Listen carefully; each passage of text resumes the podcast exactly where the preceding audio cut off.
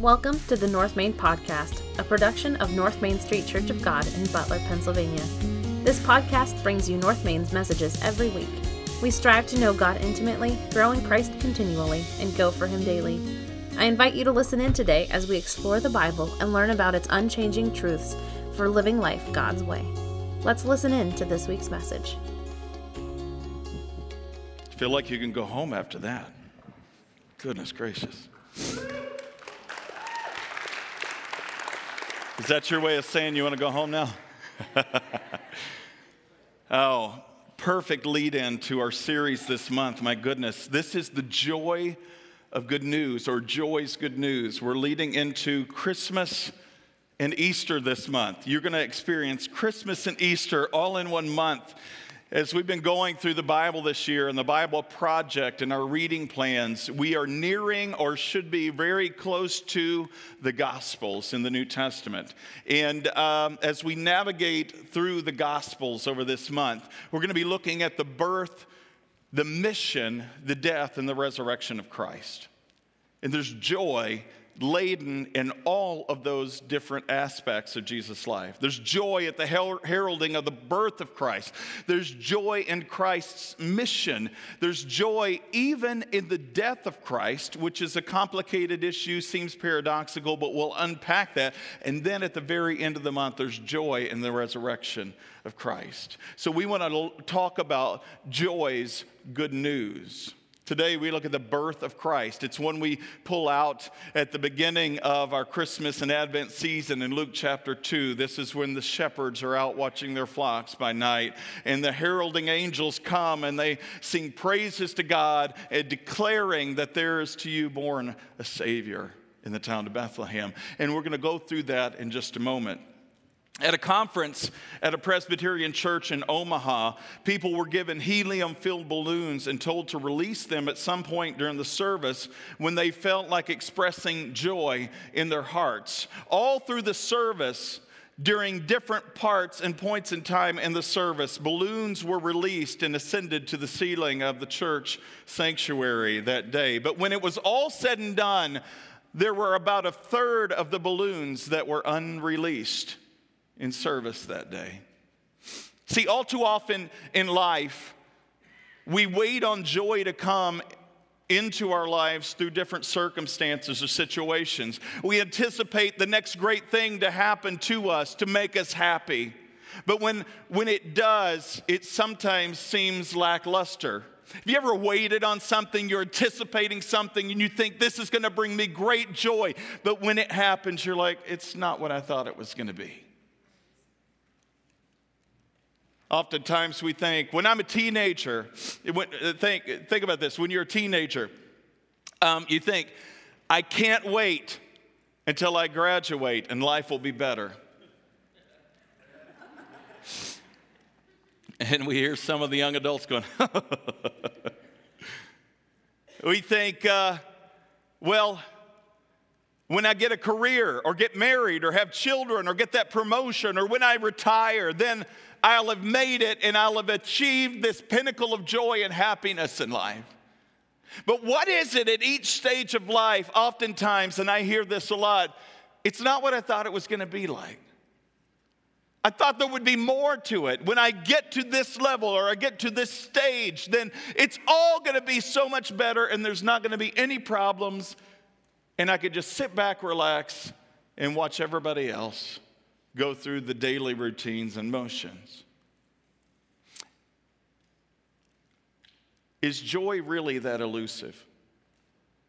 Is joy in life really that elusive? See, joy is not elusive to the person who realizes that joy is not a pursuit or a feeling or an emotion, but rather it's a fruit of God's Holy Spirit that's produced in our lives when Christ is Lord and Savior of our lives. I read a quote in the bathroom today. Believe it or not, we have them over specific areas. And uh, Billy Sunday said, If your joy is leaking, or no, no, no, if you do not have joy, I just realized what that sounded like. I never. Mary Lou, our front office assistant, puts these together, so I wonder if that was meant to be that way. Um, If you do not have joy as a Christian, then you have leaky Christianity. That's the best way I could put it, sorry. But it is kind of ironic, it's over the urinal. All right. To be an unjoyful Christian is an oxymoron. But I see a lot of unjoyful Christians in life. I've been one of them. You know, you get hit hard by life or circumstances, difficulties, and, and joy does seem elusive. But see, joy is only elusive to those who see it as an emotion. Well, I only feel joy when things are going right in my life. But joy is not a feeling or an emotion just as much as love is not a feeling or an emotion. Love is accentuated by feelings and emotions, and so is joy. But joy is something we have in spite of our circumstances. Joy is something we are to have in spite of whether or not we feel happy in the moment. Though the two are tied together, they're not the same. There is no fruit of the Spirit that is, a, is an emotion or a feeling. It is an action, it is a living out of this production of something that comes through us through the power of the Holy Spirit, which begins with belief and faith in Jesus Christ as Lord and Savior of your life. As we look at joy, we, we in the narrative of, of Christ in Matthew, Mark, Luke, and John, we're specifically going to be looking at Luke's gospel this month. And we see specifically that joy isn't a thing, but a person born in a manger in Bethlehem. Luke chapter 2, I'm going to be reading from the New Living Translation this morning. You can follow along on your screens, but I challenge you as students of the Word to actually bring your Bibles. If you don't have one, there's a Pew Bible. You can take it with you, it is on the house if you don't have a Bible. Luke 2, starting with verse 8. Mary and Joseph had traveled from Nazareth in Galilee for a census to be taken. They had to travel back to David's home, or David, Joseph's hometown, which was the city of David, known as Bethlehem. They're in Bethlehem. But because of the census and people traveling back to their hometowns, it is packed. Bethlehem is a small town. All the hotels and inns are booked up. So the only place for them to stay that evening or for the duration of their stay was a stable. Stables in that day and age were not built out of barn wood and things like that. Instead, they were hewn out caves, usually, or they would build a cave, uh, hew out a cave, or they'd find a natural cave and they would build troughs called mangers out of stone where they would pour water or put the hay and those kind of things for the animals to eat in. That is the only place they had to stay. So, next to all the animals, maybe camels, donkeys, etc., etc., this very, very pregnant woman by the name of Mary, actually, young lady, virgin, more than likely 14 or 15 years old, and her betrothed, Joseph, are there in Bethlehem. And she starts labor. And she gives birth to this little baby boy, her first child, not conceived by human intervention, but by the Holy Spirit. And we pick up the story that that night there were shepherds staying in the fields nearby, guarding their flocks of sheep. Why were they guarding them? Because there were any number of predators that would come along at nighttime wolves, coyotes, those kind of things that would seek to get a free meal while it was dark. Suddenly, an angel of the Lord appeared among them, and the radiance of the Lord's glory surrounded them. They were terrified. But the angel reassured them Don't be afraid. I bring you good news that will be great, uh, bring great joy to all people. The Savior, yes, the Messiah, the Lord, has been born today in Bethlehem, the city of David. And you will recognize him by this sign. You will find a baby wrapped snugly in strips of cloth, lying in a manger. My guess is in Bethlehem that night there was only one child, freshly born, lying in a feeding trough. And then suddenly the angel was joined with a vast host of others, the armies of heaven, praising God and saying, Glory to God in the highest heaven and peace on earth to those whom God is pleased. When the angels had returned to heaven, the shepherds said to each other, Let's go to Bethlehem. Let's see this thing that has happened, which the Lord has told us about. And then they hurried to the village and they found Mary and Joseph, and there was a baby, and there was the baby lying in the manger. After seeing him, the shepherds told everyone what had happened and what the angel had said to them about this child. All who heard the shepherd's story were astonished. But Mary kept these things in her heart and thought about them often. The shepherds went back to their flocks, glorifying God and praising God for all that they had heard and seen. It was just as the angel had told them. True joy was born in Bethlehem that night. True joy was born in Bethlehem that night. And from the true joy that was born in Bethlehem that night, joy emanates from that spot in Bethlehem all the way through to those who still believe in Jesus Christ as Lord and Savior of their lives and have completely surrendered their all to Him.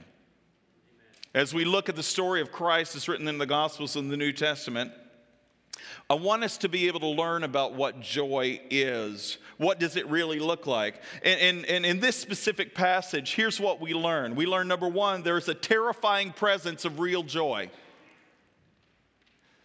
How, how does this work out? A terrifying presence of real joy. Have you ever been so excited you passed out?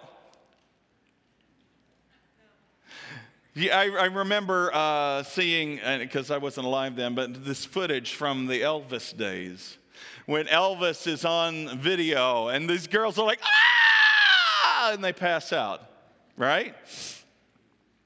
The terrifying presence of joy. As awestruck as one can be to the point to where they're so excited, so elated to the point where they stop breathing as you remember a couple months ago in June, we talked about the two different types of fear in the Bible there's a fear of the Lord and there's a fear of man.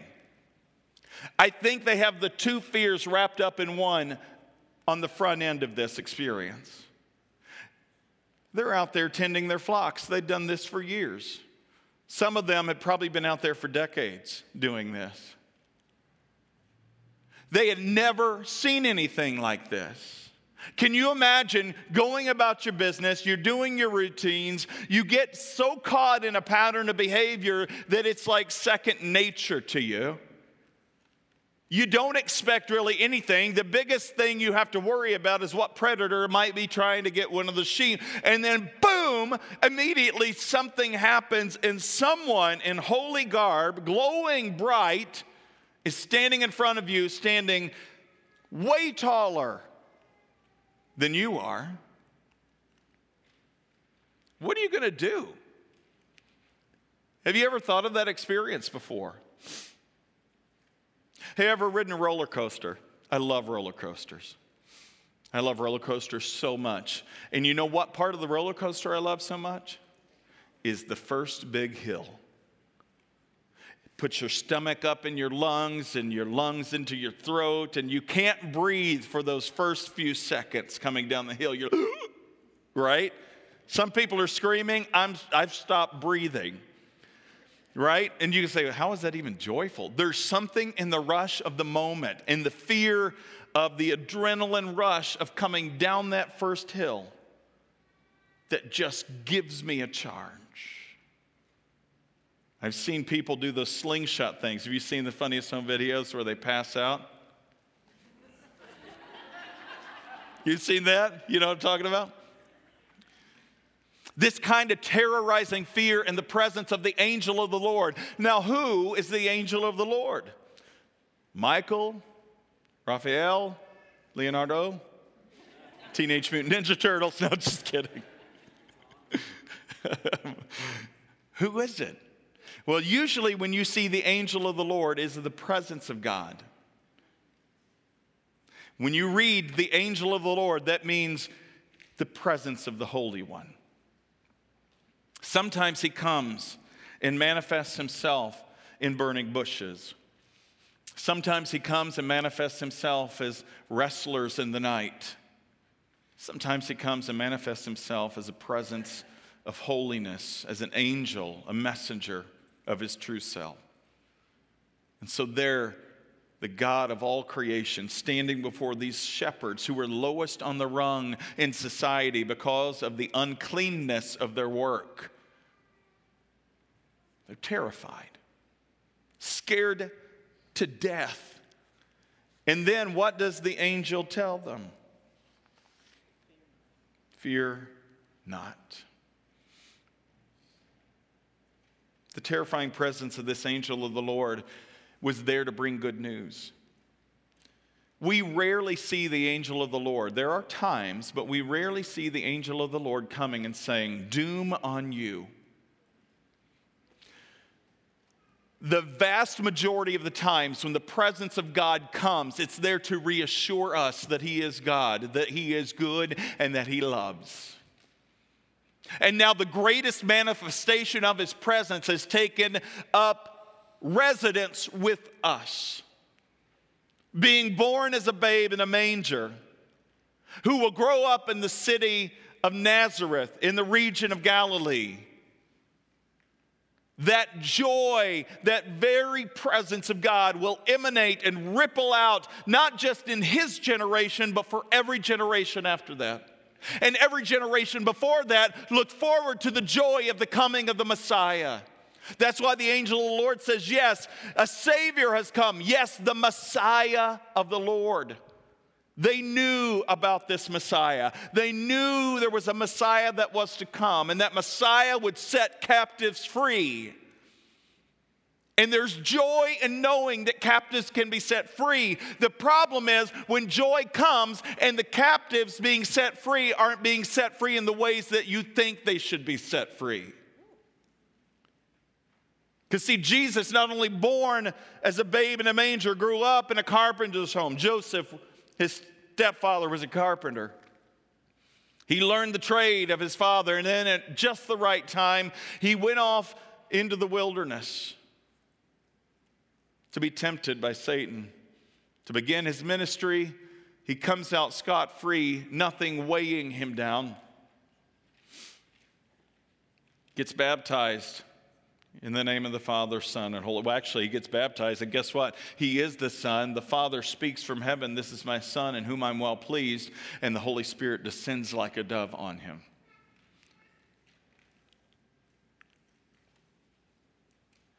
But he didn't come in military might, did he? He taught us to turn the other cheek. He taught us the way of nonviolent resistance. He taught us to stand firm in our faith. He taught us to run the race with endurance. And what He gives us to set us free is eternal salvation and freedom from sin and death in this life. He didn't come to make you rich physically in this life, He didn't come to give you everything you want but He does give you everything you need. And see, this is where the disillusionment comes and the joy fades, is because we think we have this perspective of who Jesus should be for us and who God should be for us. And then we put these expectations on God that we shouldn't. God, I thought you were good. Why did you allow my loved one to die?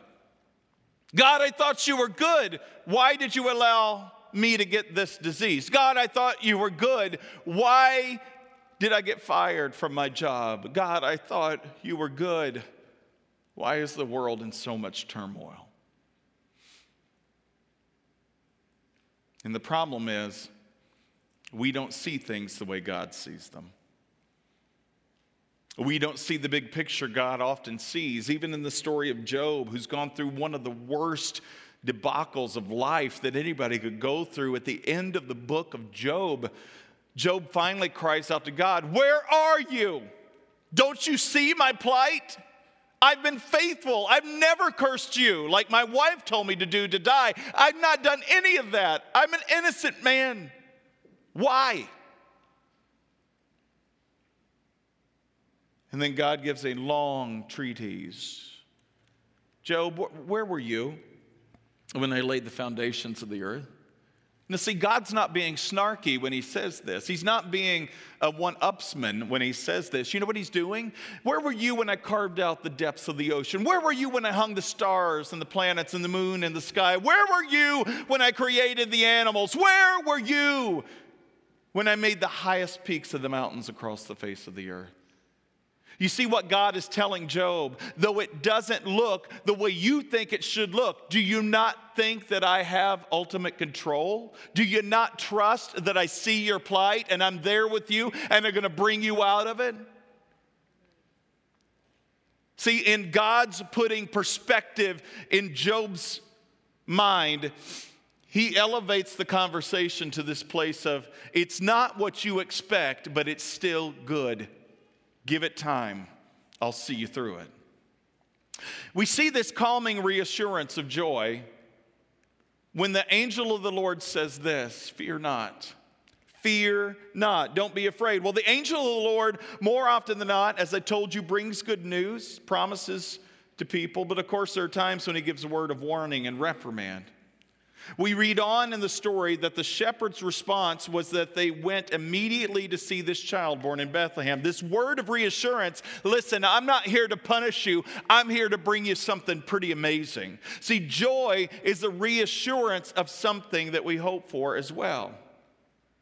And after seeing the sight with their own eyes of this baby laying in a manger, they returned to their flocks in the fields, glorifying and praising God for all that they'd seen and heard. They didn't go back and say, Well, that one's in the books, got the t shirt.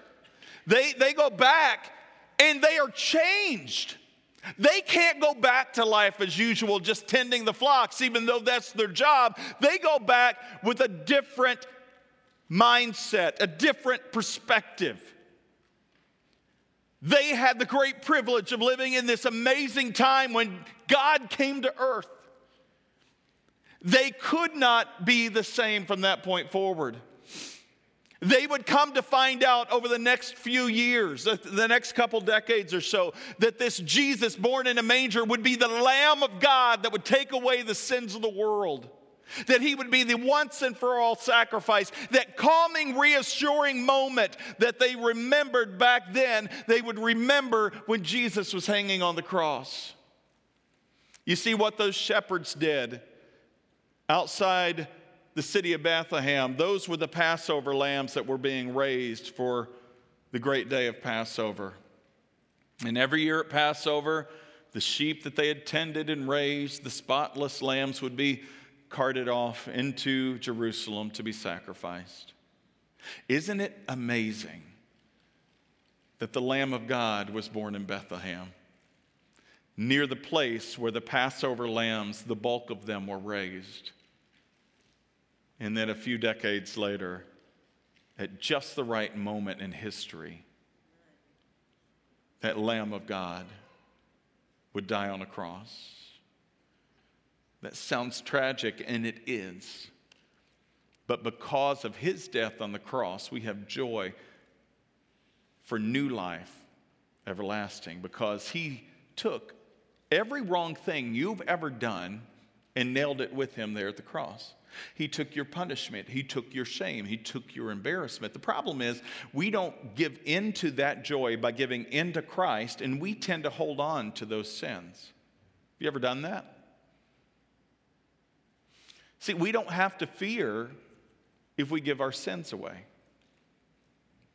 We don't have to fear if we allow Christ's death to truly symbolize our forgiveness. And the only way that can happen is if you are completely surrendered to Christ. You can't just give part of yourself, half of yourself, three quarters of yourself, or 99.9% of yourself. He takes all of you or none of you. Do you see how this works? And I have so many people in life that are willing to give up most of themselves, but not all of themselves, to Christ. And so they evade or, or don't, they, they sell out to joy because they're not willing to step into it fully. See, that joy that was born in Bethlehem cannot be fully experienced until you are fully devoted. And that's what we as a church are committed to developing completely committed followers of Christ. Not partially committed followers, not just a little bit committed, not just mostly committed, but completely committed. And complete means whole. And you can never know the wholeness of completeness in life without Christ. And you can never know true joy if you are just mostly in you have to be fully surrendered. And there is good news that brings great joy. The good news that brings great joy to all people is the news of the long awaited Savior, Messiah, who was born, who would take upon himself the sins of the world. See, the good news that produces the fruit of joy in our lives is manifested by the power of God's Spirit living in and through us as believers in Christ. Church, I could read my notes till I'm blue in the face. But unless you experience the risen Lord for yourself, unless you taste and see that the Lord is good, you can never experience this. How do you make it through a pandemic? How do you make it through racial tensions? How do you make it through riots? How do you make it through any of this stuff that's happening? Well, we got to rely on Biden Harris, or we got to rely on Trump Pence, or we got to rely on the Supreme Court. No! God forbid it. Because when you put your trust in man, you get what man gives. And it's usually not that good. No matter how good the person is, they are still human and prone to sin. But when you put your hope in God, through Christ Jesus, then the power of the Holy Spirit takes residence and manifests himself through you by helping to bear this fruit of joy so that when you leave not only a place like this, but when you leave your homes, you take that joy with you. You take that joy into the places that are dark, that are scary. And people look at you and say, What is up with you? And they may even be terrified by your joyful presence because you should be the light of Christ in the world.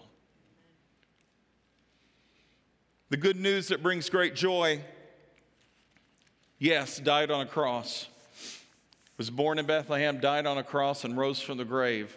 If he didn't do those things, we wouldn't be here today. What do, I mean, what do I mean by that? Would the world have been completely stuffed out? No. But if Jesus wasn't real, didn't come to the earth, didn't live a life we should live, die a death that we should die, and raise from the grave as the one and only Son of God who takes away the sin of the world, this church wouldn't be here. Believers in Christ would be nowhere to be found. But see, we have joy and hope because of what he did. We have joy and hope because he took a chance on us. He took a chance on us. And if you go back and you read these narratives, which you should be Matthew, Mark, Luke, and John in your daily readings, here's what you find out. He took such a chance on us that by the time he was walking to the cross, everybody, even his closest friends, had walked away. You ever felt that way? You ever felt like you were the only one, that you were alone, that you were rejected, that you were betrayed, that nobody cared? This is why Isaiah can say, He is one who is acquainted with our griefs and sorrows. He's been tested in every way that we have, and yet he withstood the test, whereas we oftentimes don't. But his mercy and grace is good. Even when we falter, He is always faithful. And there's a reason for joy in that. There's a story told of a third century man who, while anticipating the, uh, his, his execution, penned these last words to a friend It's a bad world, an incredibly bad world, But I have discovered in the midst of a quiet and holy people, in the midst of it, a quiet and holy people who have learned a great secret. They found a joy which is a thousand times better than any pleasure of our sinful life. They are despised and persecuted, but they care not. They are masters of their souls. They have overcome the world. These people are Christians, and I'm one of them. Let me ask you something important. Are you still holding on to your balloon this morning? Figuratively speaking. When was the last time you felt joy? True joy. Not just a fleeting happiness because something went your way for a moment. I mean, true joy. Has the occasion for joy in your life been elusive? Because it doesn't have to be. You can have joy unspeakable and full of glory. The key is to remember the source of that joy is only found in Christ. C.S. Lewis wrote, and I, have quoted this before in other sermons, but I, have just got to, I need to quote this again because I think it's so powerful. He says, Our Lord finds our desires not too strong. Think about the desires you have even the sinful desires you have. He says, Our Lord finds our desires not too strong, but rather too weak, because we're half hearted creatures fooling about with drink and sex and ambition when infinite joy is offered to us, like an ignorant child who wants to go on making mud pies in the slum because he can't imagine what it's meant by an offer of a holiday by the sea. He says, We are far too easily pleased. You're looking for your next great high. And I'm not talking about drugs or alcohol. Because not everybody has those addictions, but you are looking for your next great high. It's going to be elusive because you can't find it apart from Christ. Don't let the world or your circumstances and situations steal your joy. Don't let what's going on in the world today steal your joy. Don't let what's going on in your home steal your joy, in your marriage steal your joy. Don't let what's going on steal your joy. In spite of your circumstances, look to the one who has given true life, who has given you love, and who is true joy. Because apart from Him, you're going to be scrambling, you're going to be searching, you're going to be longing, and it's never going to come up apart from Him giving you something you truly desire. Christians should be the most joyful people in the world. But all too often, they are the most discouraged, downtrodden, and sorrowful looking people the world has ever known.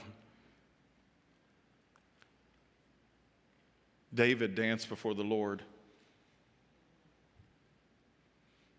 Moses, who stuttered, stood firm for Christ or for God in the wilderness. Ladies and gentlemen, at their darkest moment, the disciples, at the sight of the risen Lord, shouted for joy.